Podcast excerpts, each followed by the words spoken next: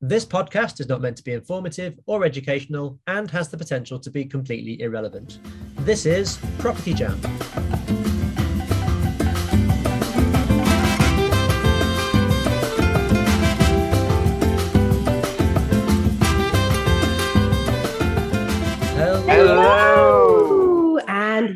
Welcome to this episode of Property Jam, the podcast where we talk about everything on the human side of property. And we are not alone today. We Thank have goodness. a, thank goodness, yes, you don't have just have to listen to us three banging on about some human property issue. We've got another perspective in the house, and that perspective belongs to the one and only Malkit Purewal, who I'm going to hand over to now to introduce himself properly. Hi, Malkit. Hey, hey everyone. It's uh, Malkit Purewal here um, from Savoy's Properties. I've been in property for over 20 years and for the past 10 years been developing HMOs and we currently own and manage um, HMOs containing 500 tenants. That's pretty epic. That's a lot. It's quite a bit. It's grown a lot faster than I anticipated. what, what year did you say you started? You were Um, so I actually started in property back in 2001. right. uh, so when I was coming out of university, I it was basically I, I went- went into the IT industry because you had that big tech boom. I don't know if you recall, with literally everyone getting paid so much within IT. So I changed my education from business to more computer science based. Got a graduate job, and then witnessed the the crash with um, the, the stock market and obviously 9-11 happened and then there was tons of redundancies.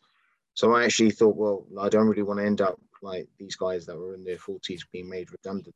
So i started a journey in terms of using my income at that time to procure buy to let properties. And yeah i think within the first year i purchased three and then it's just gone on from there and then i think in 2010 I purchased a HMO from an Allsop auction and then learned how poorly it was put together and how to do it right. And then it's just been literally just going step by step from 2010 to where we are today. nice, nice. Excellent. So, so uh, would you say that going to HMOs was um, on purpose or was it a bit by accident then? A bit of both. We wanted to enter and make an impact in some aspects of property in terms of new builds. You know, we were far too small and the impact we would make was quite poor. We knew HMOs because both myself and my business partner Sanjay had stayed in HMOs during you know, our university times and we knew how poor they were. We saw a gap in the market with rents rising, the price of studios, you know, ending up right eight, nine hundred pounds. And we saw that graduates and basically people between the ages of 21 to 35 would actually require affordable accommodation and more like an ensuite sort of studio style room. And our area that we were looking at was actually lacking in that. So there was plenty of DSS HMOs, there was plenty of emergency housing HMOs, there was plenty of student HMOs, but that was one aspect that we thought we could actually make an impact and, and leave a mark in. And that's uh, been basically our journey, just pushing on from there, trying to create homes for these people and yeah, just make a, a positive impact to the HMO industry. Fab. Impressive. Yeah. Uh, I must, I, I must admit, I never made the connection for some reason because we follow you guys obviously on Instagram and social media for ages. Um, and then we used to catch up or speak quite regularly when uh, we were doing, what was it called on that social Clubhouse. media? That's the one. And I never made the link that it was the same same uh, company. so it's just now, today when Matt said uh, that you were coming on, I was like, oh, now I get it. Um, If you're obviously not follow- following the, the, um, social media that closely, then No, well, Salah was always telling me how good they were. Be honest, we were we were quite sort of media shy, so we we created uh, Savoy's Properties back in uh, first of April 2020, and we never used our faces on it. So we were just showcasing the work we were doing. We then entered um, the Property Investor Awards in, um, I think it was the end of 2020, and we ended up winning one award. And as a result, then basically they plastered our image over social media, and then we had friends sharing it. We said, okay, well, we might as well just come out now. So we sort of embraced it. property then, closet. yeah, so as we were all little little shy and just showing what we were doing. So we were just letting our account and obviously our logo be sort of the face of it. Now it's completely changed where we're now quite open and you know doing podcasts, obviously with likes of you guys and uh, turning up to property meets, and we've actually just started hosting some of our own events as well. Nice. And how was that transition for you? Like sort of going from being, I guess, within the property closet, for want of a better term, to actually sort of coming out and being more like the face of your business. Like, how was? Did you find it hard? Was that strange? It, it has. It has been because obviously when you come out, then people are, oh, why don't you? I've got this property. Me, why don't you turn up? I said, okay, how many people? Well, about eighty people there, and then, you know, I'm not used to doing presentations, so it was uh, a lot with you know finding yourself. So mm. I'm a firm believer that you've got to embrace change. So I saw these opportunities. and I thought, okay, let, let's go out there and let's do it. And I think with this, you never have the confidence before you do something. You always get the confidence after you've done it. So, and it's actually quite a, a thrill to do. So um, yeah, so we've now just been pushing ahead with that, and we're actually enjoying the journey now. So now we can't keep you off of social media. It's just literally just your face, like continually. Well, well not quite, not quite. a lot the faces on there a lot more, but not, not, as much as uh, some people.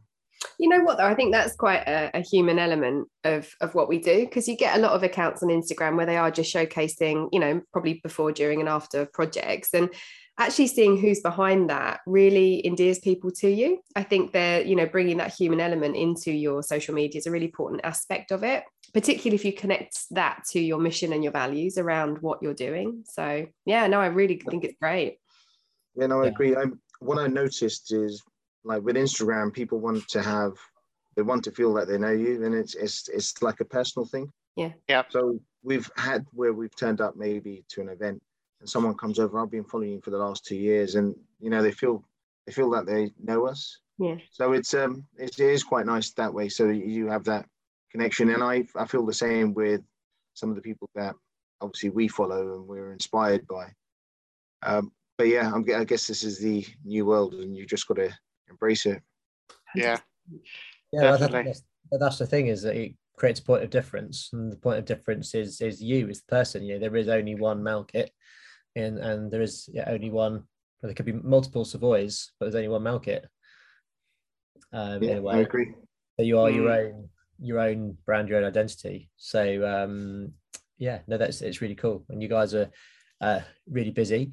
But before we get on to a bit more kind of around that, uh, a question we always ask our guests when they come on uh, is, what does the human side of property mean to them? So how does that question? What's the first thing that sparks up in your mind? Well, for us, we want to create properties that we feel that we could live in if we were in our tenant's shoes. So we try to put that go the extra mile compared to other people within our sector in our area where we make it a personal thing and our team that are around look after the individual. So I've seen with HMO landlords in particular, they've always had a bad reputation. You always read about you know, unlicensed HMOs and um, HMOs that have got in you know 12 people living in a six uh, bedroom licensed HMO and so on. So we we we feel that you know the, the tenants at the end are our end users and we've got to look after them and they deserve to live in uh, decent affordable homes. Yeah, nice. Yeah, nice. Uh, what, what, what's your um, what area are you based in? Kind of where where do you cover?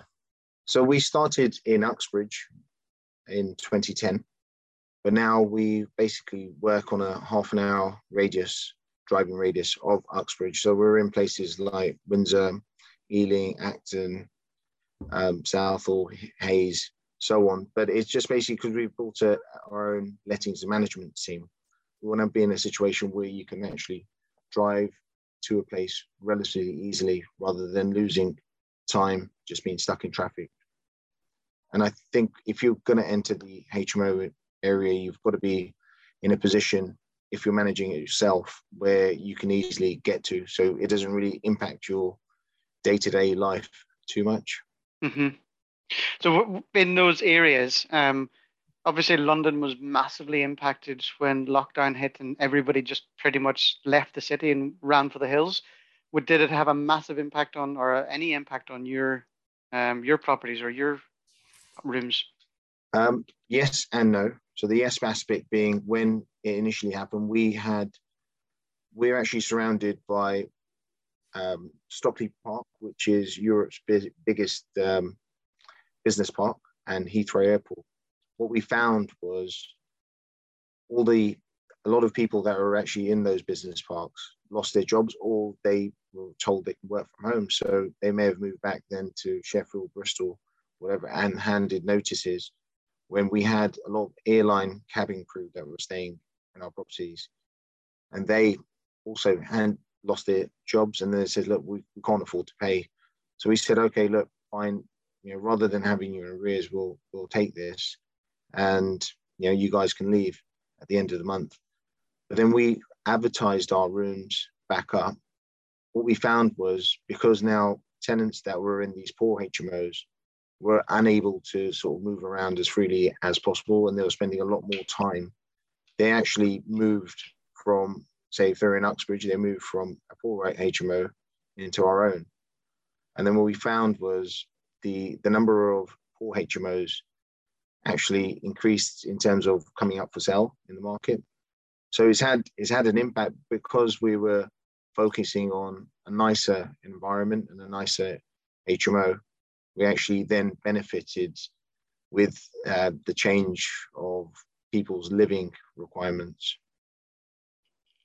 Amazing. That's interesting to hear. People, yeah. So these people living in poor HMOs. Did, did you? Obviously, the the price point would have been slightly different. Did you see people, uh, you know, maybe stretching their funds to be able to afford a, a, a better place, or did you maybe drop rent a little bit to attract more tenants? How did you manage that? Yeah, so um, we initially um, dropped rent um, just just to ensure that we can keep our HMOs full. But then what we found was most people were willing to pay that little bit more to to have an ensuite and a, and a nicer room. And then what mm. we found now since um, since the start of the pandemic to where we are today, that the actual prices of rooms and, and have actually risen quite a bit. So it's actually now very well. H, well, we as as we're finishing projects, we're we're basically renting a whole house out within a week, which is of going to market. So most of the projects before it's complete, we already have uh, six tenants lined up to move in. Mm, it's amazing. I think that's the one of the significant implications of of of what COVID's done. You know, like with this this need for private hygiene spaces where yep. you're not having to share and you know people are paying a premium for that i mean i've seen it in my portfolio too and you know certainly benefiting from it but yeah i wonder i can't see that changing can you like i can't en suites were always a winner anyway yep. and that demand is only increased i think it's now what what's covid done is it's now um, basically for, well, it's basically forced landlords to actually go down the ensuite route because of the demand for uh, non-ensuite is actually quite low. And we we found basically a lot of landlords are actually contacting us saying, "Look, I've got this property. Can you let it?" It used to be let all the time, but because since since the impacts of COVID, you know, I can't even get tradesmen to to stay in there. And then the type of tenants then you're you're getting into these properties now, you know, aren't probably to the caliber that you would probably want, and they're in day out causing antisocial behavior. So um, I, I, I can only see it going en suite, and by watching what people are doing on social media, it seems you know this is the way forward. Yeah, hundred percent agree. As as you know.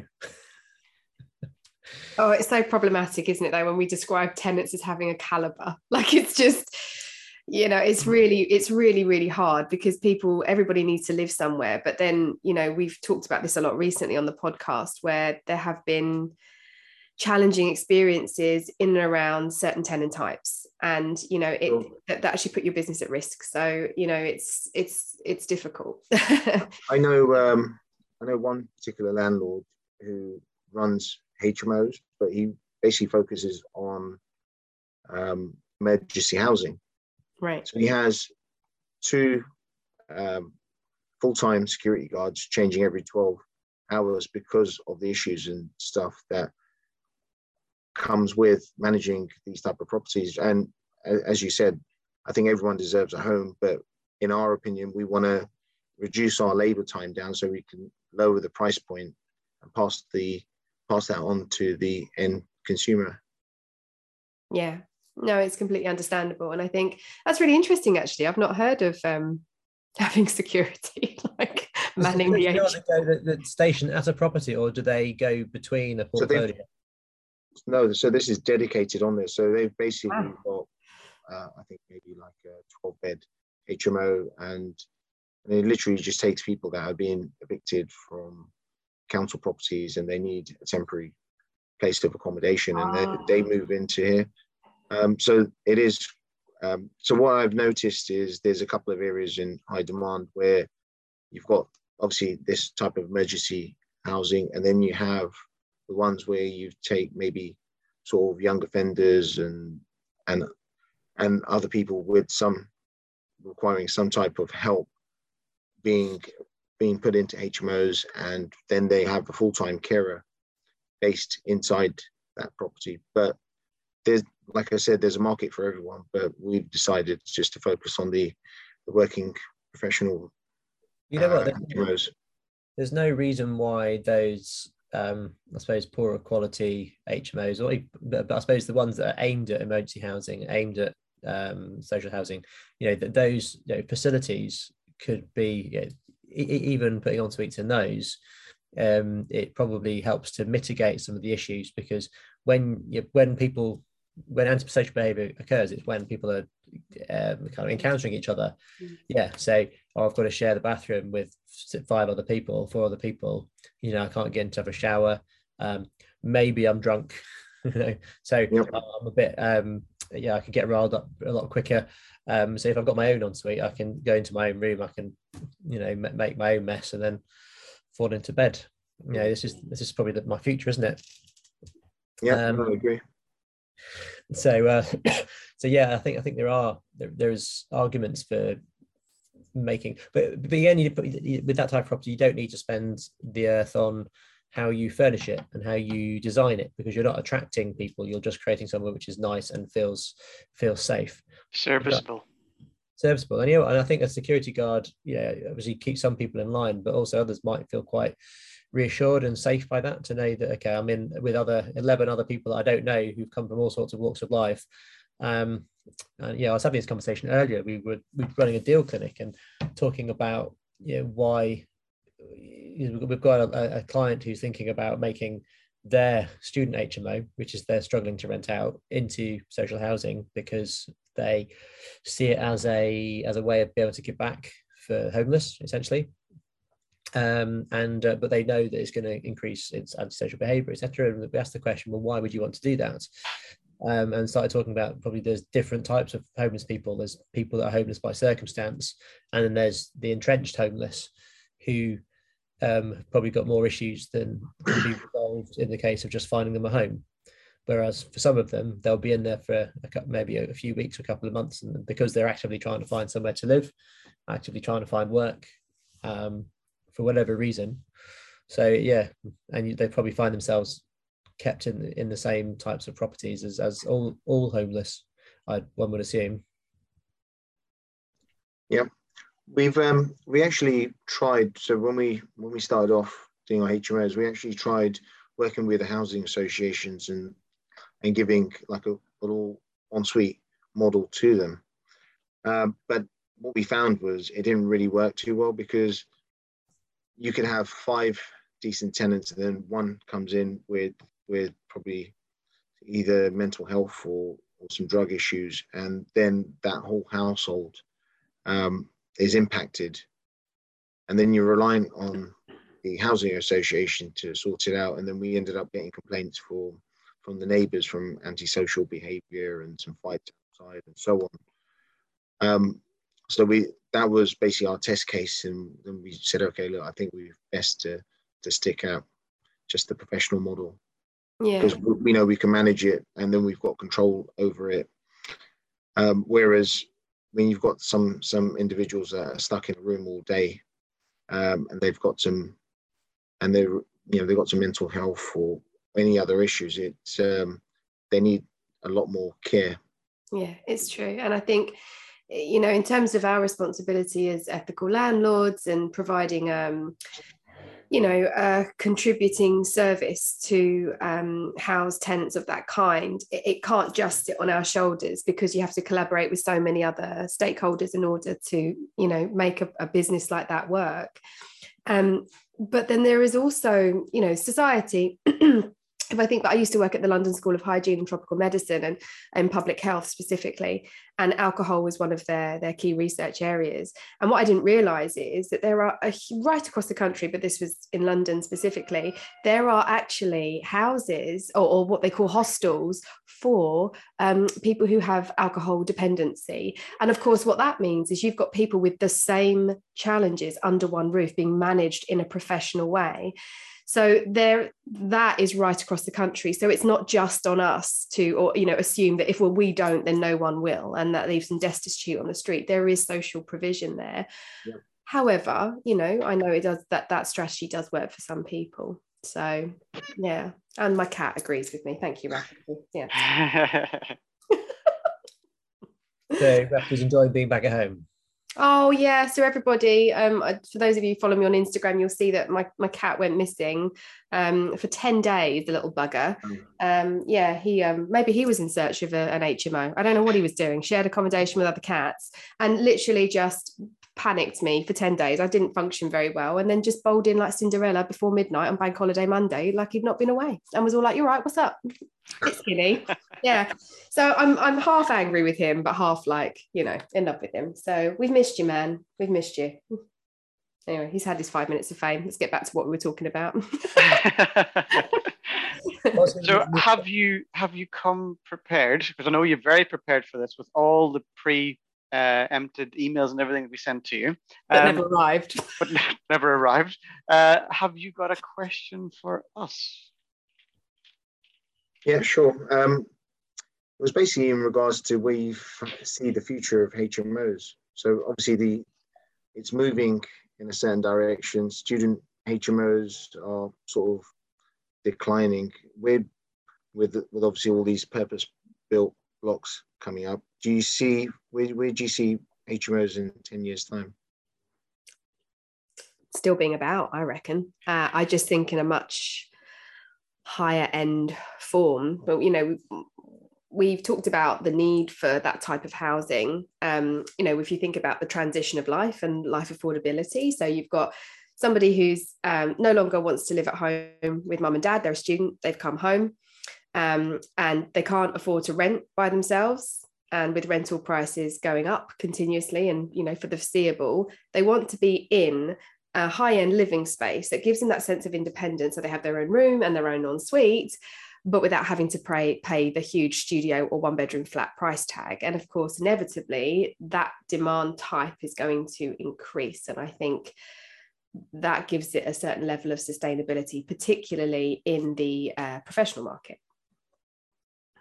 Yeah, I, I would agree, and I, I know I somewhat disagree that student HMOs are going to die. Agree. That's my that's my uh, my strategy as well. Don't be telling me that, Malkit. That's going to upset well, me. I'm, I'm, just referring. Obviously, I'm quite local, so I'm just looking at how things are. Yeah. Where where we Yeah. are. Um, just just just an example is we've got Brunel University, which is um, quite close to where I live and also the patch that we operate in.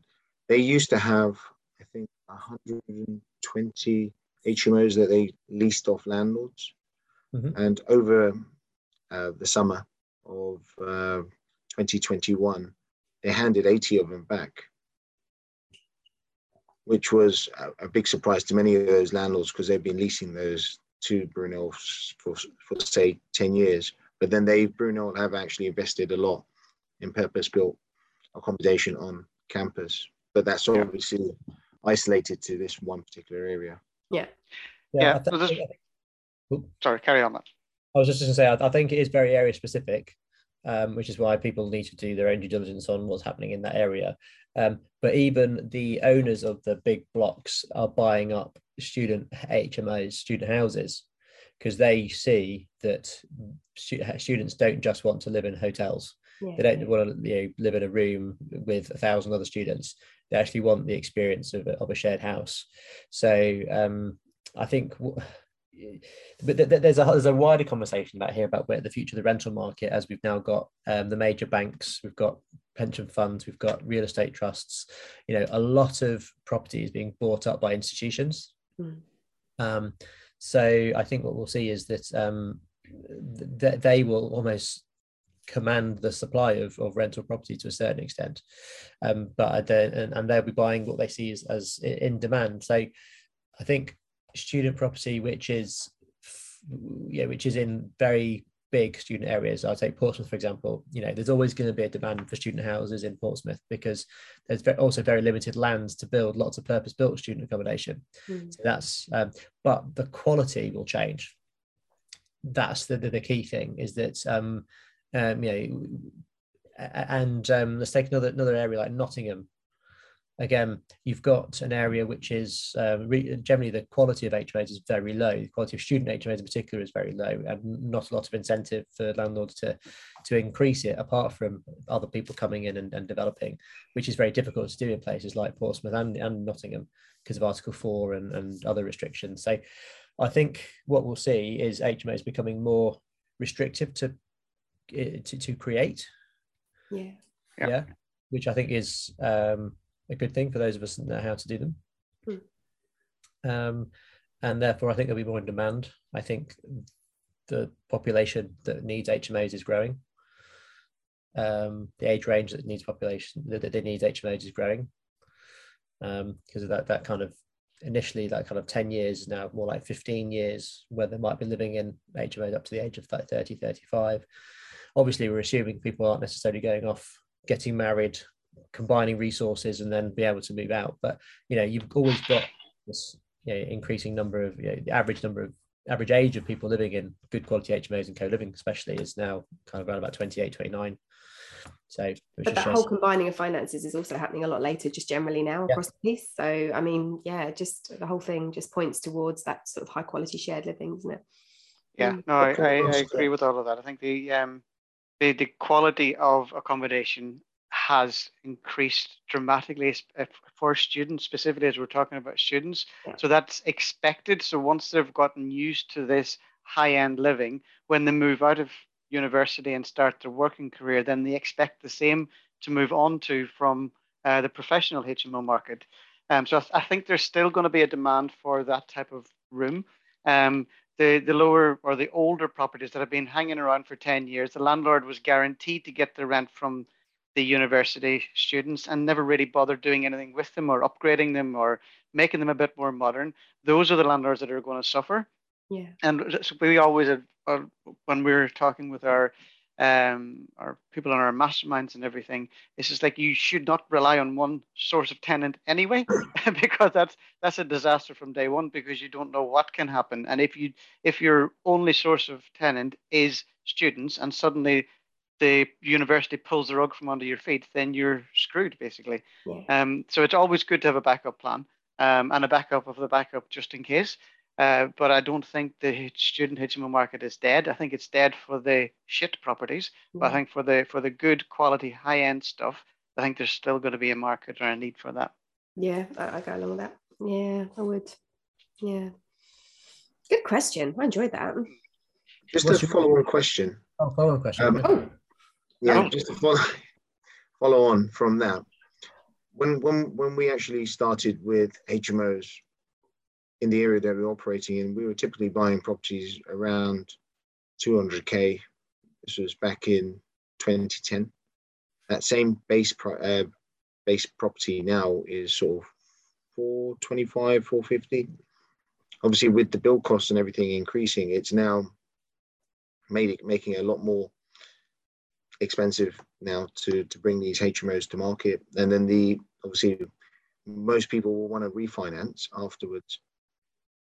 Mm-hmm. And the the end value is probably going to be the same as what we probably had maybe a couple of years ago. So do you see that having an impact on new HMOs coming to the market? Oh, 100%. You know, we've got a mastermind of uh, clients who are itching to, to buy properties. And, yeah, as I say, we're dealing today where they're, they're going and, you know, appraising lots of things. And then um, there's quite a lot of sticking points um, where we see that like the, the, as I say, the GDV, the end value is quite static.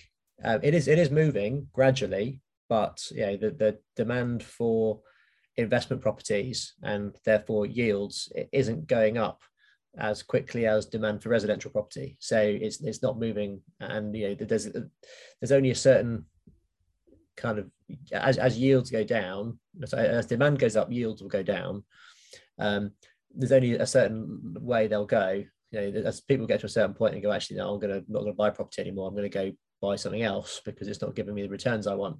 You know, as soon as you start to get below six percent kind of yields, then funds and high net worth individuals are less interested in property um, unless they, they they want the asset um, for for long term as well. So um, I think it's going to have an impact whereby the areas where yeah where the high yeah, it's a high acquisition cost um, like where you are you know there will be a time where you go this isn't working anymore um, we need to either move and go somewhere else.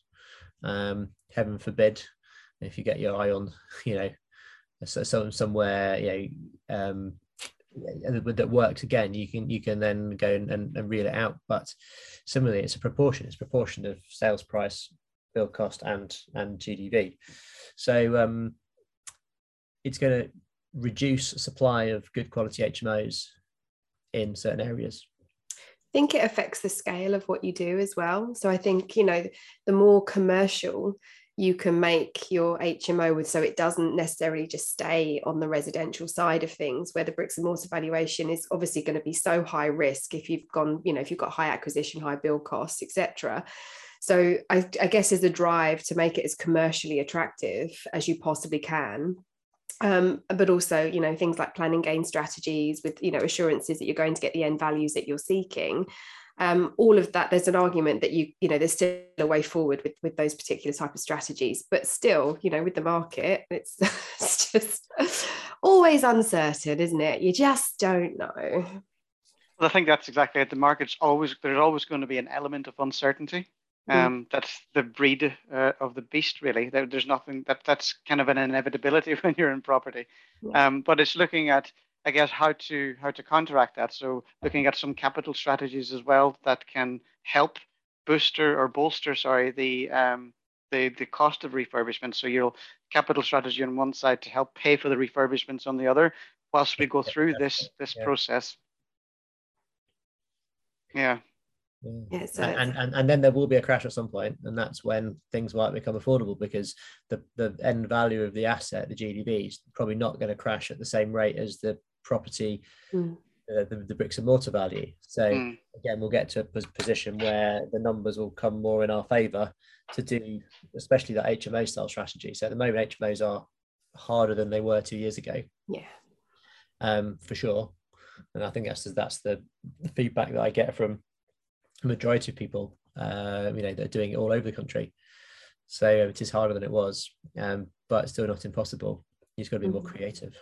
Yeah, that's it. It's it's it's creative, kind of putting yeah. pressure on you. You think outside the box, kind of thing. You know, like what could you do? How could you repurpose it? How could you get gains that you didn't necessarily expect? Or, um, yeah it's uh it's it's a really interesting time to be in property. I've, i mean i've personally never ever um experienced a, a, capital growth market. So this is the first time i've ever you know been in one. And you know you're having to just kind of navigate your way plus you've got the added pressure of the high build costs. It's a it's a very strange time isn't it? Yeah. Yes. Cool.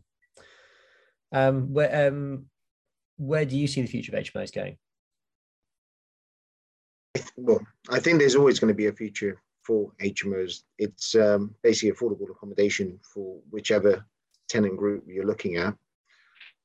I think it's going to be the rise in popularity of this is probably going to get a lot more. It's going to be a lot more common for someone to say, "Well, I live in a shared home," than it is, say, say at the moment, or even if you looked at the rise of HMOs from say 2010 onwards, it's it's sort of been quite a phenomenon sort of increase.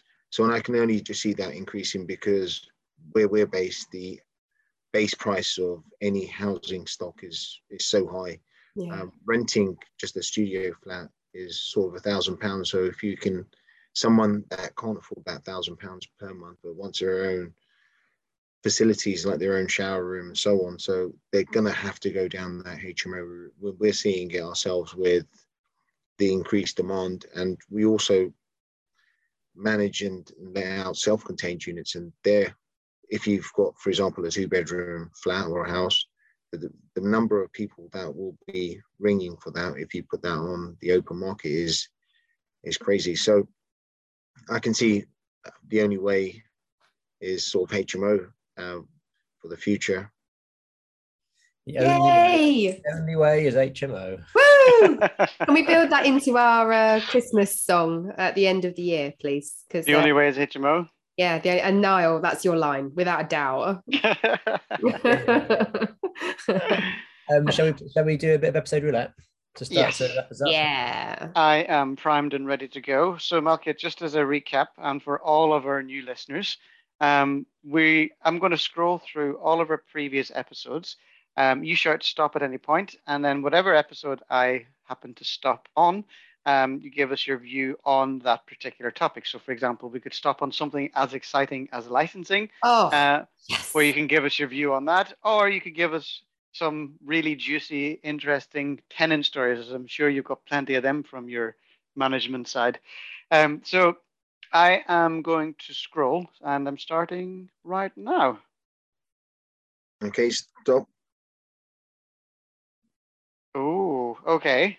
Is your family invested? Episode number 15. So is it a family run show? Does everybody get involved with what you're doing, or are you just doing it and nobody gets involved with you? So when I initially started off, so my father played a big part in my property journey.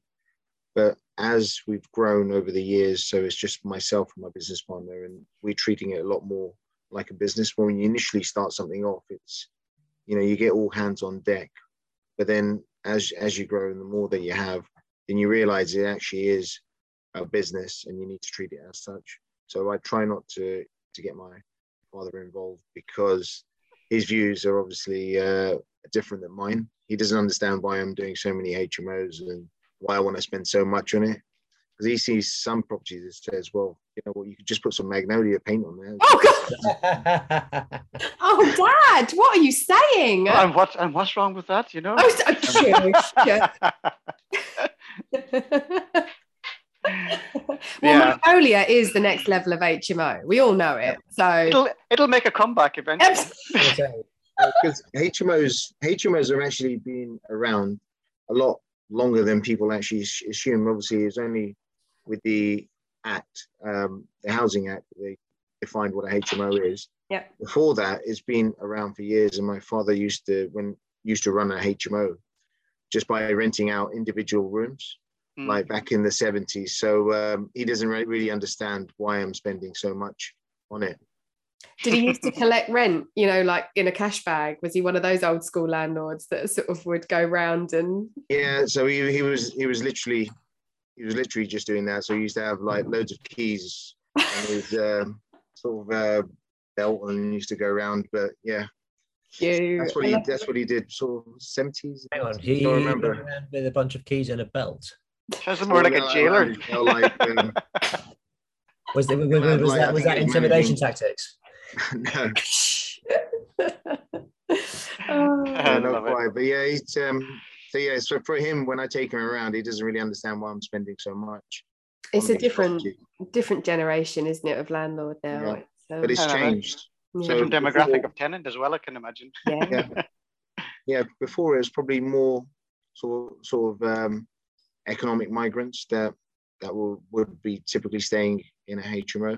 Right. And, and now it's now it's it's changed. So the, obviously we've discussed the various tenant types that are actually inclined to stay in HMOs. So, so did your dad leave the business, or was he given like a gentle nudge? Oh no, so he, he's okay. So I think with him, I think initially, obviously, when I started in property, I was in early twenties, and he felt like you know he needed to sort of help out, and which he did. Like you know, with because when you start in your first property, you're actually really physically hands on. Yeah. And then over the years, then I realized that if I'm going to scale it up, I need to now obviously get more, more and more help on, on board. And obviously, when we started on HMOs and you're rewiring, replumbing, then then you actually need a um, competent team of uh, contractors and builders to be involved. Yeah. Yeah, definitely. Cool. Okay. So, uh, quick fire one. One, yeah. one for the one for the road. Okay. I am scrolling again. Whenever you're ready. Okay. Oh, sorry. Um, was this a question? Yeah, another question. You've got to say stop when it, uh, now scrolling. Okay, yeah, sorry, sorry. it's fine. All right, I fell asleep. I was bored too. It's been scrolling. Oh God, there. okay, so we have landed on episode 17 Guilty Pleasures. Now, this I want to know, Malkit. What is your guilty pleasure? And this could be in property or in life generally. Um, well, my guilty pleasure. Uh, well, I'm, I'm actually, um, I used to watch uh, uh, Property Ladder with Sarah Beeny.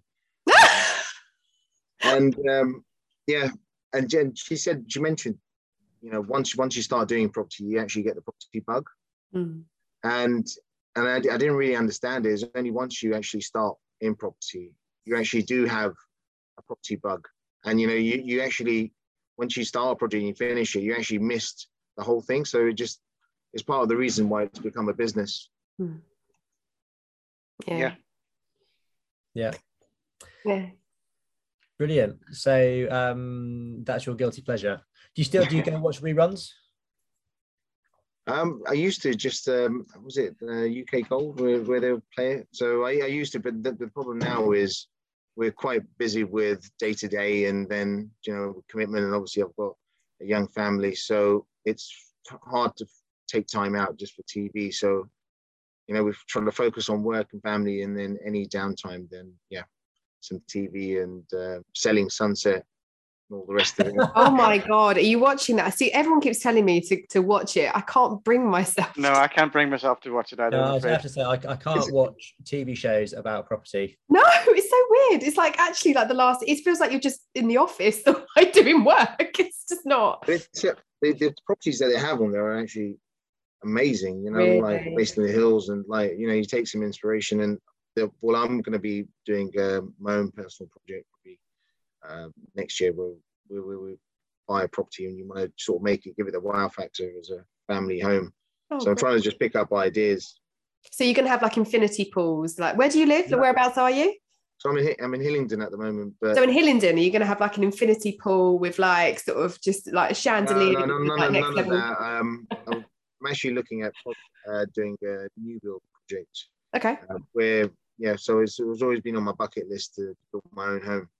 Cool. So maybe in um, just outside of Hillingdon, so moving into the home counties in Buckinghamshire. That's exciting. yeah, that's the aim. So just in line with uh, getting some new space, and then obviously my son will be changing schools cool. around that time. And I think I'm a firm believer that change is actually good in life. So uh, yeah, try to embrace it. Good on yes. you. Yeah, good luck with that. That's really exciting. Yeah, thank you. Well, thank you, Malkit, for being with us today. Uh, we've kind of come to the end of our time together. So, if anyone wants to reach out to you, what's the best way of getting in touch?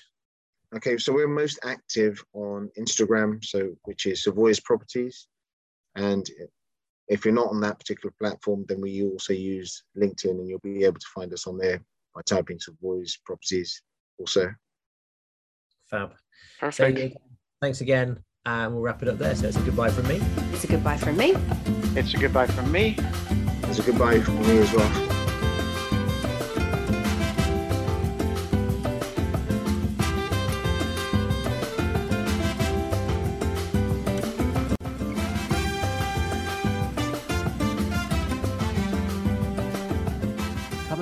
Us on social media where you can hear more and see more.